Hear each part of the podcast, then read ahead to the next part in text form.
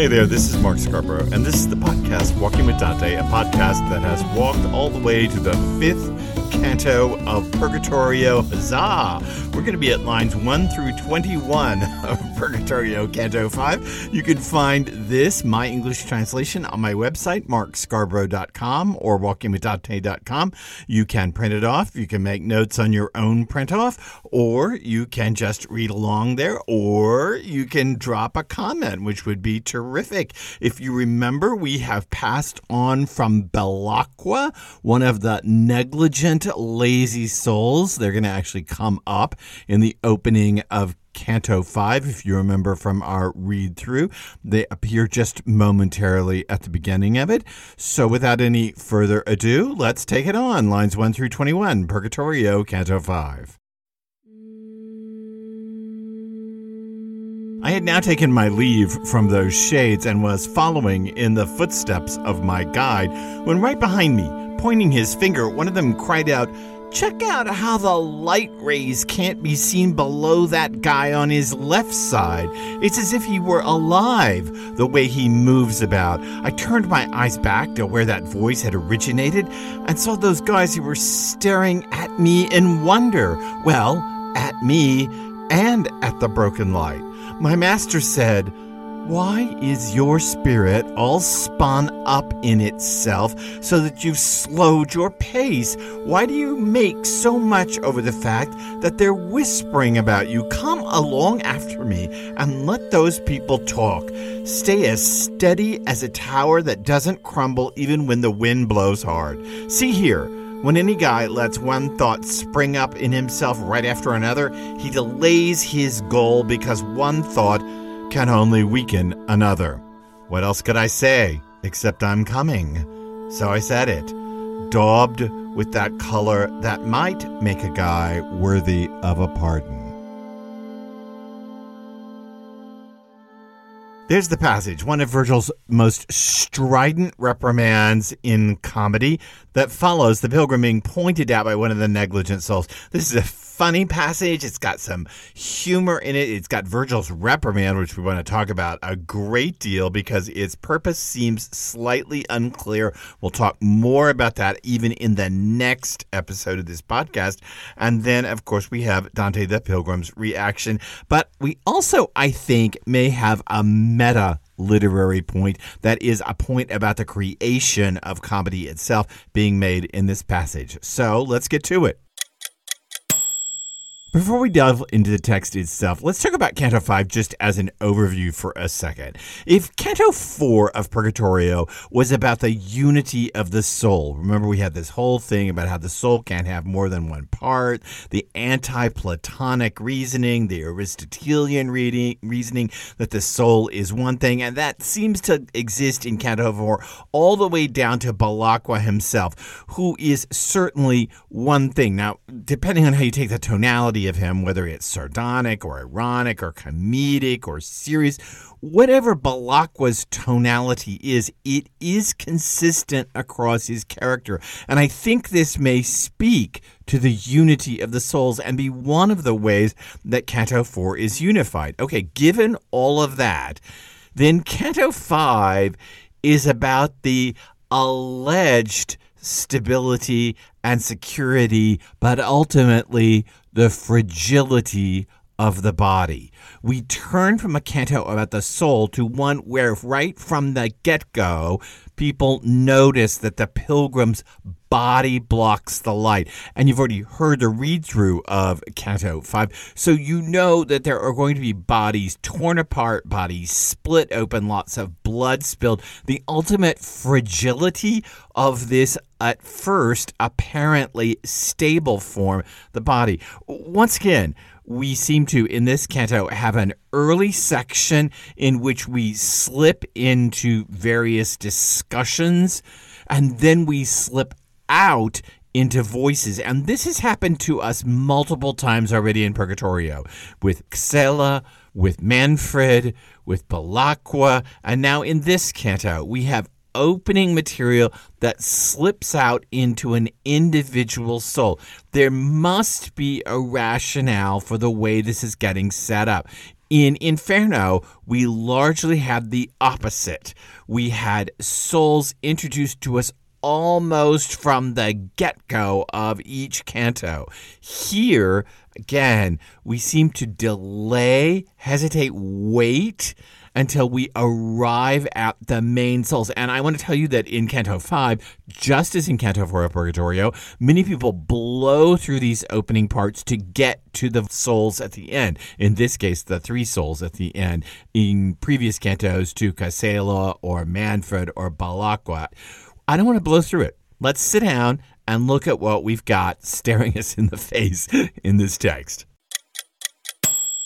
The first thing that we can say is that if there is a humorous tone to the Belacqua sequence in Canto 4, it continues in the opening lines of Canto 5, because it says that the pilgrim had taken his leave from those shades, the guys resting in the shade of the boulder, following in the footsteps of his guide, Virgil, and then all of a sudden one of them back there points at the pilgrim and cries out, check out how the light rays can't be seen below that guy on his left side. It's as if he were alive, the way he moves about. I mean, there's a bit of humor here, right? Because these are these lazy, negligent souls, but suddenly they seem to be very active. They don't seem to be able to stand up much, but they certainly are pointing and crying out. They're guilty, shall we say guilty, of more action. Can you be guilty in Purgatorio? I don't think so. Anyway, they're guilty of more action and more effort than we've seen out of them at this point. And surely there's a little bit of humor here that as the pilgrim passes away from the negligent souls, they suddenly get very agitated and active and crying out and pointing.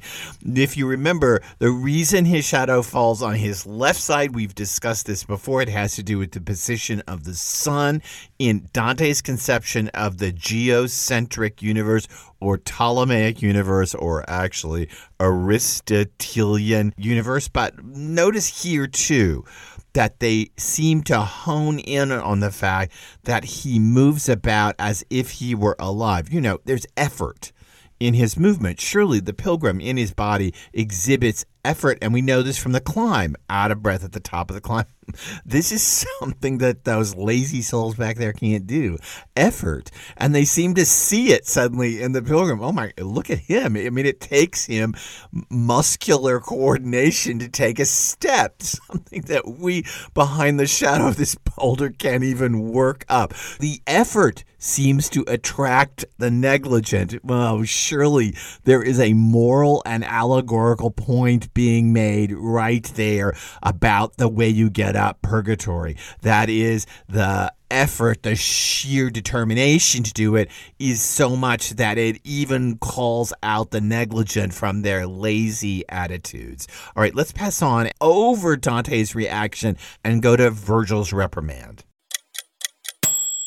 My master said, why is your spirit all spun up in itself so that you've slowed your pace? Why do you make so much of the fact that they're whispering about you? Come along after me and let those people talk. This is pretty stern stuff. Stay as steady as a tower that doesn't crumble even when the wind blows hard. The idea here is that the top of a tower might blow off in a hard wind. Well, don't be like that. It's a really fancy way of saying don't lose your head. Don't lose the reasoning part of you because these guys are pointing at you. And then Virgil follows up his reprimand with this final bit, which I find very intriguing. See here, when any guy lets one thought spring up in himself right after another, he delays his goal because one thought can only weaken another. We're back to that unity of the soul stuff. We're back to that the soul can't think about more than one thing at once, that the soul can't listen to Manfred and also know that time is passing. Virgil seems to re-emphasize the unity of the soul, as in, because the soul is a unified thing, if you're just going to be distracted by this and that, you're never going to make any forward progress. In other words, the soul's unity may be a deterrent finally to physical progress on purgatory. Just think about that for a minute in terms of its theological question. The soul's inherent unity, that it is one thing and can focus on one thing while it helps the soul to rationalize and think intellectually. At the same time, it is a way that the soul cannot finally fulfill its ultimate destiny because it hasn't learned how to channel itself. And so it's whipping from one thing to another, to another, to another, and it can't finally meet its perfection. There is surely a moral coda here being made to that earlier argument about the unity of souls in Canto 4. I'm sitting here recording this thinking to myself, if you were just dropping into this episode out of the blue, out of nowhere, you're going to be like, what in the world is this guy banging on about? You should go back and catch up, because there's a lot behind us that this passage even in and of itself rests on. Okay, so that's Virgil's reprimand. Now let's go backwards in the passage and talk about the Pilgrim Dante's reaction to being pointed out. It's lines 7 through 9. I turned my eyes back to where that voice had originated and saw those guys who were staring at me in wonder. Well, at me and at the broken light. It's that repetition of at me that is so curious. And by the way, in the Florentine, the at me is right up against itself. If I wanted to be closer to the medieval Florentine, I might say, saw those guys who were staring in wonder at me and the broken light. There's that at me, and the phrase used is pour me, and it's a very strong phrase. It has this connotation of I'm being selected out, at me, only me, purely me, if I wanted to try to find a cognate, which doesn't make any sense. But it is a pretty strong phrase in the medieval Italian, medieval Florentine. And maybe this is the root of Virgil's reprimand. When Dante notices that the souls are pointing at him, that the negligent souls have suddenly kind of, well, not leaped into action, but at least leaped into words and at least lifted a finger to point, when he has noticed that, he seems to take some kind of pleasure. Is this fair? Am I reading this into the text? Pleasure at being singled out at me. At me. They're really noticing the broken light. That is, the pilgrim casts a shadow. But Dante seems to take it almost as a personal approbation, as a personal remark of favoritism, as a social media thumbs up, as a social media like or heart. He seems to endorse it in some way. And this seems to bring on Virgil's most strident reprimand. Is that the case? I don't actually know. I'm inferring it from the text. I'm making deductions from the text, and we're going to have to save a final answer to this to the next passage in Canto 5. Well, at least a final way to look at this in the next passage in Canto 5. But it is playing here. I mean, that pour me, that repetition in the Florentine seems very significant, and it seems to really call out Virgil's peak toward the pilgrim. Stop paying attention to those guys and pay attention to what you're doing, which is trying to get up this mountain, this thing itself. Stop being distracted. And is the distraction that the pilgrim believes he is central to the concerns of Purgatorio? Maybe. Let's look at the last 3 lines of this passage. What else could I say except I'm coming? So I said it, daubed with that color that might make a guy worthy of a pardon, a circumlocution, walking around of a way to say, I turned red, I blushed. He's daubed with the color that says, I made a mistake, I screwed up. I turned around and looked back at these spirits pointing at me. Dante the Pilgrim certainly hears Virgil as a reprimand. He wouldn't turn this color, which earns you pardon, if in fact he didn't feel the force of this reprimand, which seems to locate the error in him. This is an interesting point, and one we want to just think about for a second. How can you have error in purgatory? Well, one of the ways you can have error in purgatory is that Dante the Pilgrim is not dead. He's not in purgatory, quote unquote, naturally. He's not there because the angel has brought him in the boat. He's there, quote unquote, unnaturally. Is that a function that we should pay attention to? And I think maybe it is. You can have error in the redeemed part of the afterlife located in the pilgrim. The pilgrim can definitely make a mistake. Now, we can go back to Casella singing his song on the very bottom shore of Purgatory and Cato's reprimand of get going, stop wasting time singing poetry. We can go back to that and say souls might be able to make errors too. But the real locus of error is going to be in the pilgrim, and this is going to become more and more pronounced as we ascend the redeemed part of the afterlife. This is going to become more of a problem in Paradiso. This place, paradise, is going to have error in it in the form of the pilgrim. And this error is going to have to be corrected. But how can error be in paradise to begin with? You're setting up great ambiguities here. And you could feel a little of that setup here as we try to infer the motivations of this scene, which are not presented totally clear for us. I'm not suggesting that Dante is afraid of this scene. What I'm suggesting is the scene is grayer than simply a mistake and a reprimand, that there are ways in which it's twisting and torquing because, after all, how can you make a mistake? Is that mistake a mistake of the pilgrims? And if so, then is it a verbal mistake? Pour me. Is it, oh, here you go, a mistake in the poetry? Is there a way that the poetry of Purgatory can become too much about the pilgrim, and that is no longer where the emphasis needs to be laid? There is a really big question, and Virgil may have something to say about it in this passage. It's in that last bit of his reprimand. See here, when any guy lets one thought spring up in himself right after another, he delays his goal because one thought can only weaken another. Yes, this is a restatement of the unity of the soul, as I said. But perhaps this is also a comment on writing Purgatorio. You've made the poem about you so far, Mr. Dante. In Inferno, it was largely about your reaction to the damned.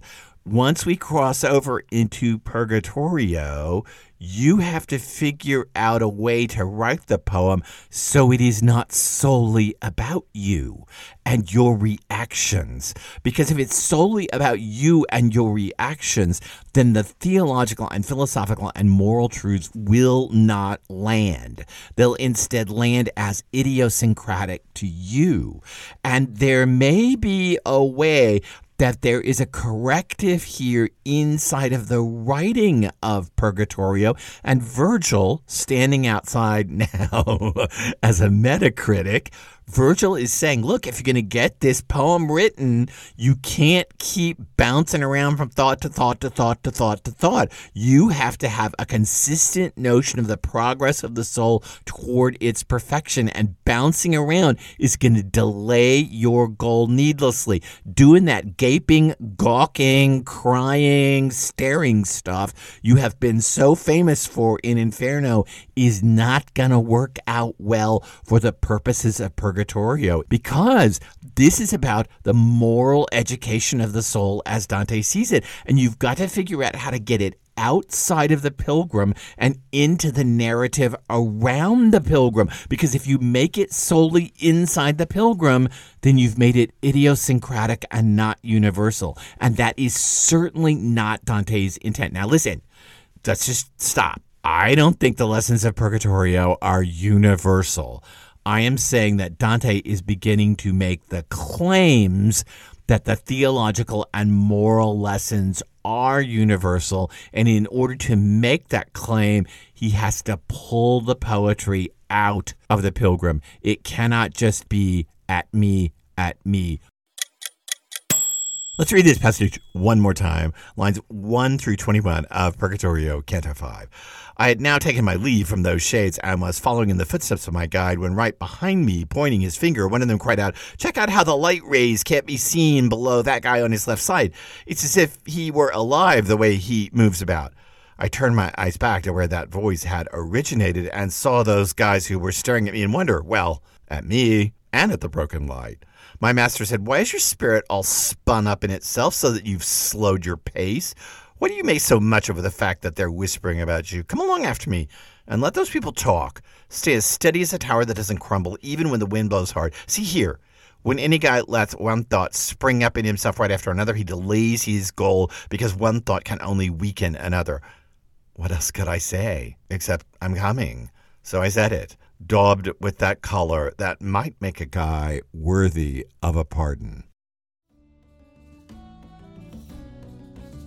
Well, we are certainly on our way into Purgatorio and certainly on our way into the writing of Purgatorio, which is far different from the writing of Inferno. Let's keep going. Subscribe to this podcast, rate it, like it, do all those things that you can do. If you can give it a written comment, like great podcast, well, dare I have so much bravado, great podcast, that would be terrific. It really helps with the analytics. Thanks for being on the journey with me. Thanks for walking with Dante and me across this landscape. I see some of you in the comments are calling me your Virgil. I don't know. Is that good? Virgil is damned after all. I guess maybe I'm flattered to be your Virgil. How about think of me as your Beatrice?